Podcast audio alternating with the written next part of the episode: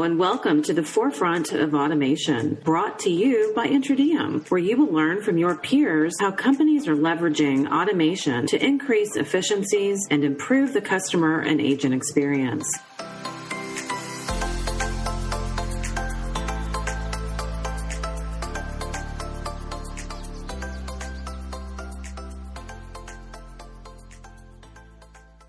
Welcome to the second episode of the Forefront of Automation Workforce Heroes. I'm Matt McConnell, CEO of Intradiem. This podcast is the forum for contact center professionals where we can share their challenges and shine a spotlight on their success stories.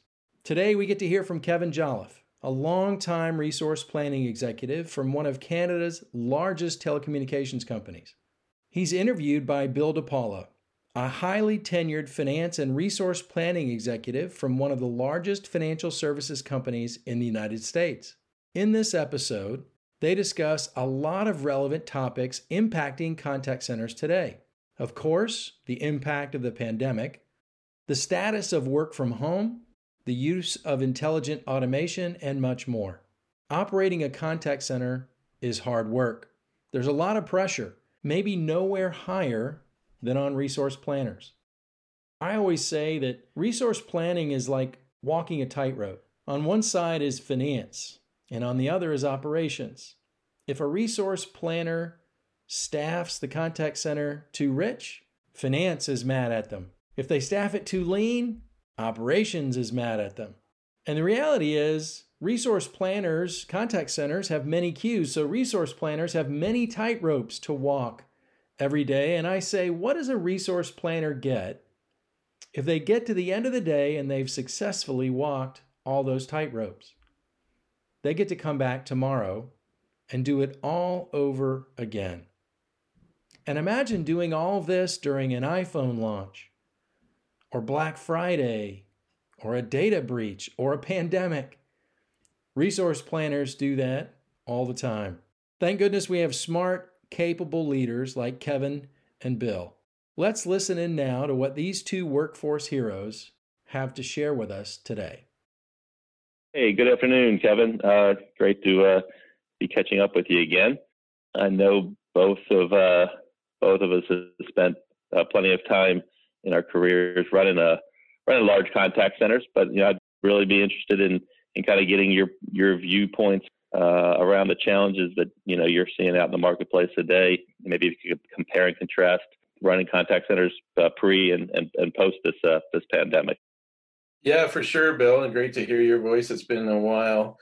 You know, I think starting with the second piece of that in terms of comparing and contrasting the environments. You know, I think pre pre COVID, uh, you know, as we finish off 2019 and we're getting into 2020 you know, I think a lot of organizations were in a in a similar sort of phase where they were evaluating their long term uh, roadmaps in terms of technology and facilities, et cetera, and and uh, you know, a lot of organizations were were dipping their toe in the water in terms of remote agent models and how that was going to look, and probably had some sort of roadmap and scaling up plan that they were methodically navigating through uh, in you know and probably at a slower pace than a lot of people would have wanted to move over security and compliance concerns and the other logistics. So we all know what happened uh, as a fast follow to that in, in early 2020 of course uh, this pandemic hit. And of course we had to do a flash cutover to the remote agent world. And so it really put everything on fast forward. So the best laid out plans kind of got turned upside down and a huge portion of last year was spent uh, around, of course, the huge task of mobilizing and all the logistics associated from a technology and personnel perspective of, of uh, again, for the safety of front lines and support teams, getting everybody in a safe environment in the, in their homes. And, and how do we do that as well? So quickly while maintaining that that security and that protection of customer information. Gotcha gotcha. Makes sense. So uh, since uh, last involved a lot less sounds like a lot less uh, focus necessarily on getting that next one half of percent, next percent of, of productivity, which makes sense a lot more on the agent Uh, and how about the agent engagement? I think you know now that we've had some runway, and uh, I guess we're about a year for for most organizations with the fully cut over remote agent model. Organizations are beginning to quickly realize that this is uh, much easier said than done in terms of keeping the the front lines consistently engaged uh, and supported, as well as sustaining culture. And uh, you know, I think it's critical. The ones that are starting to realize this are, are quickly seeing the importance of introducing intelligent automation into their environments to ensure that that required level of support and engagement is there. You know, uh, the one thing I've learned over the years from deploying remote agent models is, you know, that the simple thinking is who doesn't want to work from home? You know, uh, it doesn't get any better than that. And just by enabling that environment, uh, you know, organically your performance and all your metrics are going to be where you want them. But quite to the contrary, I've learned some tough lessons again long before the COVID challenges that that putting a person at home doesn't equate to superior performance or might not even equate to a performance on par with bricks and mortar without the right process enablement and automation. And if you think about again in a pre-COVID world, folks doing an at-home model, you had the luxury of kind of more methodically profiling and making sure that people that are going to work from home, A, want to do it, and, and B, have the right sort of profile and wiring to, to work in isolation with the, the peer group. So what we have now with COVID is this flash cutover. It's hard enough to do when you got the right profile of person, but now you've also got some folks that are they're probably not at all comfortable in their environment they didn't ask to work from home and they might not have the right wiring there may be people that succeed much better in a traditional bricks and mortar environment where they have their peer group and they've got that support network with them when they're needing that assistance. So again, it's just critical to to recognize that and and to leverage automation wherever possible to ensure that that sort of engagement is turbocharged, for lack of a better word. Very helpful. Thank you. And then what about now that we're into well into 2021? What are you seeing as kind of the shift into the current trends in the industry? Yeah, it's a good question, and uh, um, there's a few things here. So I think even before again pandemic turned everything upside down, the trend that that many of us are seeing across the industry is contact types are becoming much more complex and, and much longer. And, you know, and this is being driven by a number of factors, not limited to, but including things like deflection of simple contact types to self serve digital channels. I think we're getting a lot better with process improvement, which is deflecting uh, unnecessary contacts. Of course, artificial intelligence and robotic process automations played a role. But one of the one of the bigger factors here is I think the light bulb's gone off, and there's been this transition, uh, you know, away from kind of more of an efficiency obsessed environment to, you know, a real concerted effort to improve both the employee and the customer experience. And one of the things that organizations have been really focused on is, is removing friction from the um, customer experience and, and achieving, you know, first contact resolution whenever possible. And, you know, one of the things we've done there is, again, given the front lines the autonomy and the time that they need to get that issue resolved in the first time with quality versus rushing through and be focused on handling time or other uh, contact um, metrics like that. So there's this paradigm here where that's gone a long way again to move the needle on uh, customer satisfaction and employee engagement, but it's put incredible inflationary pressure on again time to resolve contacts and then you sprinkle in this remote agent environment, and that's only adding more pressure where, again, companies haven't necessarily introduced the required process evolution and automation. And that's maybe even compounding even further the time it takes to get resolution as um, as some of the dispersed frontline agents and support teams just don't have that peer group support that they're used to in the bricks and mortar environment. So all of this has really snowballed into much longer contacts, um, you know, as, as one trend that we all need to keep a close focus on. And, you know, and um, sometimes less is more from from again a customer engagement perspective. A customer we have to value their time respect their time. They're not always looking for a longer contact. So the ability to navigate these more complex contacts more crisply uh, which also translates to efficiency is critically important to build off the themes of some other uh, trends they're more driven by covid and i've already alluded to some of these but again without the sort of seamless process evolution to to support the uh, remote agents. Uh, we're seeing overall from a productivity and engagement perspective that there's been in many cases some degradation there, and even things that you would expect to improve, like working at home and the convenience associated with it, things like scheduled adherence and absenteeism. It's it's not a slam dunk that those things again are going to organically stay the same or improve and many organizations are seeing quite to the contrary that they've seen some degradation in those areas. And a final trend that that I'm seeing is again keeping in mind it's not just the the employee side that's been impacted. The way customers are behaving is very much different.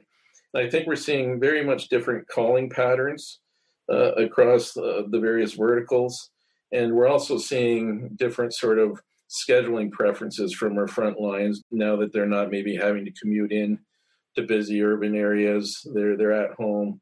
Uh, you know, I think there's a lot more flexibility we can tap into, and and you know maybe start to look at uh, something almost resembling an Uber scheduling model to get more flexibility. Number one, and two, to better align our supply and demand as that's changed. Oh, thanks. One thing that comes up while you were talking, I was thinking was, to go back maybe from 2010 to 2017 when you're thinking of talking about the call deflection and the customer uh, behavioral patterns that we used to try a lot probably more more carrots than sticks on trying to get customers to uh, to move more digital or lower cost channels but weren't all that relatively successful during that time period are you seeing anything around maybe is the is the technology uh, getting a little bit better uh, that's uh, allowing customers to interact in a more digital manner with, with companies? Uh, or are you maybe seeing that the customers are just maybe not having the carrot, but actually companies using a stick? Or maybe the third thing being just that customers are just more uh, willing to now. Uh, maybe it's because of COVID uh, and, and long, long wait times, maybe sometimes with from an at home perspective or, or service interruption because people aren't sitting there in the centers, just more willing to to interact over a digital channel. Any any thoughts on on yeah. why some of those uh, call deflections to lower, I should say, maybe call deflections to lower cost seem to be improving? Yeah, I, I really think it's a combination of factors. So, do I think the technology's improved? I do think to some degree it's improved, and I think you know chatbots are becoming a more you know again for simple repetitive um, contact types. Um, you know, I think they're playing a bigger role. I think that's evolved. Um, so, so yeah, I think to some degree, yes, but I can't emphasize enough. You know, I think the customer is really kind of has more channel options, uh, but is very deliberate and selective on channel. And if if they're thinking that there's any sort of complexity, you know, I think they're well trained in terms of if they can get quick resolution through uh, an automated or a digital channel, uh, that's going to be the channel of choice. But the second they feel like they can't, uh, make no mistake, the human voice interaction is alive and well. Mm-hmm. It's it's here to stay, and you know, and I think that's exactly what's happening, and that's why the you know the contact center again isn't going away, but the the nature of the of the interactions is just getting much more complex and longer as we have more success at offloading the, the simple contact type. So it, it, overall, I think we're getting a bit smarter. I think the technology's evolved. I think we're doing better with automation. Uh, but again, it's it's really at the end of the day, um, what it's doing is it's removing some, you know, absolute contacts may be going down, but contact minutes that are handled and have human dependencies uh, aren't going down nearly as much. And in many cases, are either flat or could even be going up again as the more complex stuff um, continues to be handled by a, a traditional voice and, and, tends to take much longer. Thanks for your insights there. And then finally, with all the all the moves to a more work from home model, when you're talking with uh, clients, customers, and prospects, any any thoughts on how they're they're kind of just getting their their heads maybe wrapped around stuff like information security and and and compliance? I mean that that obviously doesn't go away just because the servicing model changes. Yeah, I think you know it's funny. I've done quite a bit of work with with companies that they're extremely concerned in those areas, like financial institutions being the obvious example. And you know they they mm-hmm. They've been incredibly hesitant. Uh, you know, I think they've had a desire to to move to to some degree to a remote agent model. Of course, they were they didn't get a free pass either. They had no choice but to do it. So I think from that perspective, they're realizing, you know, a remote agent model is definitely sustainable and doable, and it can be done in, in a safe way. Um, you know, but like anywhere, there's going to be um, risks and vulnerabilities. There's going to be fraud. Uh, but so I think the the first thing is, okay, this works and this can be done.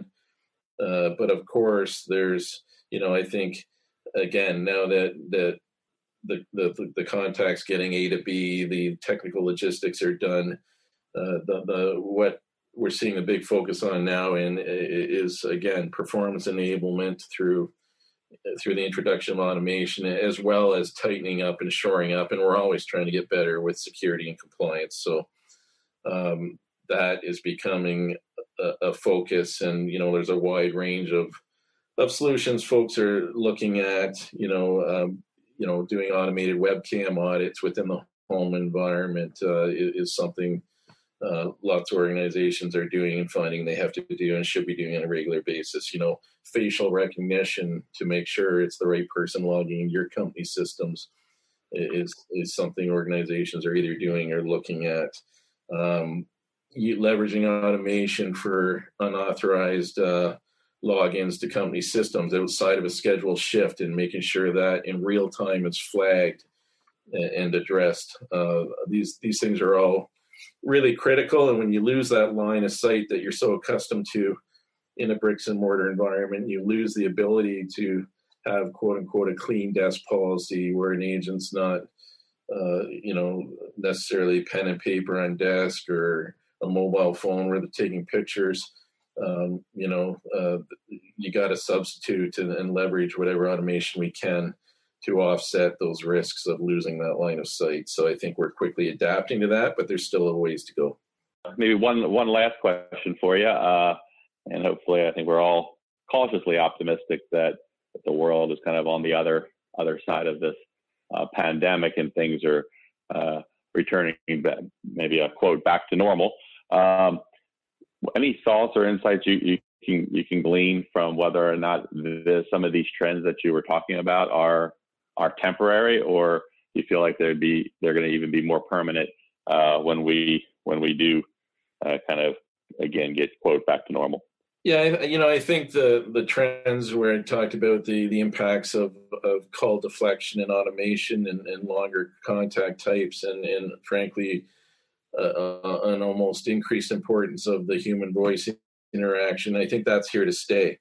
And you know, when we back up and we look at the bigger picture of um, what's the trend or what what's the uh, world going to look like when things quote unquote normalize between um, working environments, you know, bricks and mortar versus remote agent. You know, I think remote agents here to stay. I think where there's not a consistent answer is, you know, what's the mix going to look like? Uh, you know, I don't think there's a right answer to that. Uh, I have almost daily discussions throughout the industry on this, and and the folks I'm talking to absolutely have a long term plan to keep some degree of a remote agent model in place. And uh, almost equally consistently, what I'm being told is the end state model, when things normalize, is going to be a mix of both remote agent and bricks and mortar. And again, how that mix looks uh, varies quite dramatically depending on what vertical I'm talking to and, and who I'm talking to. But, you know, I think the ability right now to get this right and again to virtualize and automate processes and shore up some of the challenges that folks are having with remote agent it's critically important because if you're able to crack that and get that right now you're earning the right to to either keep all your uh, front lines in a remote environment or at least some of them And by doing that, uh, you know, there's that's going to give you competitive advantage. It dramatically increases your labor pool. There's going to be uh, an ability to realize some labor arbitrage. You're going to get uh, better quality uh, frontline agents. Again, you just have a larger pool to, to select from. You're going to improve your retention.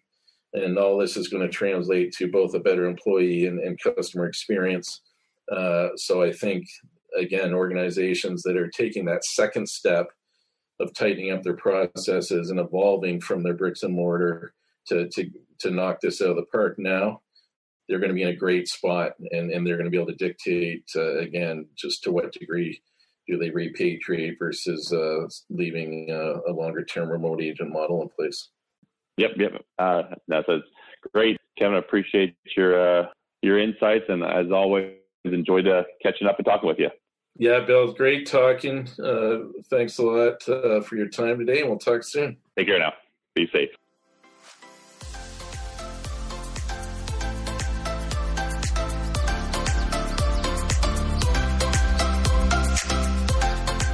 Thank you for listening to the latest episode of the Forefront of Automation. For more information, please go to www.intradiem.com or contact us at intradiem.com.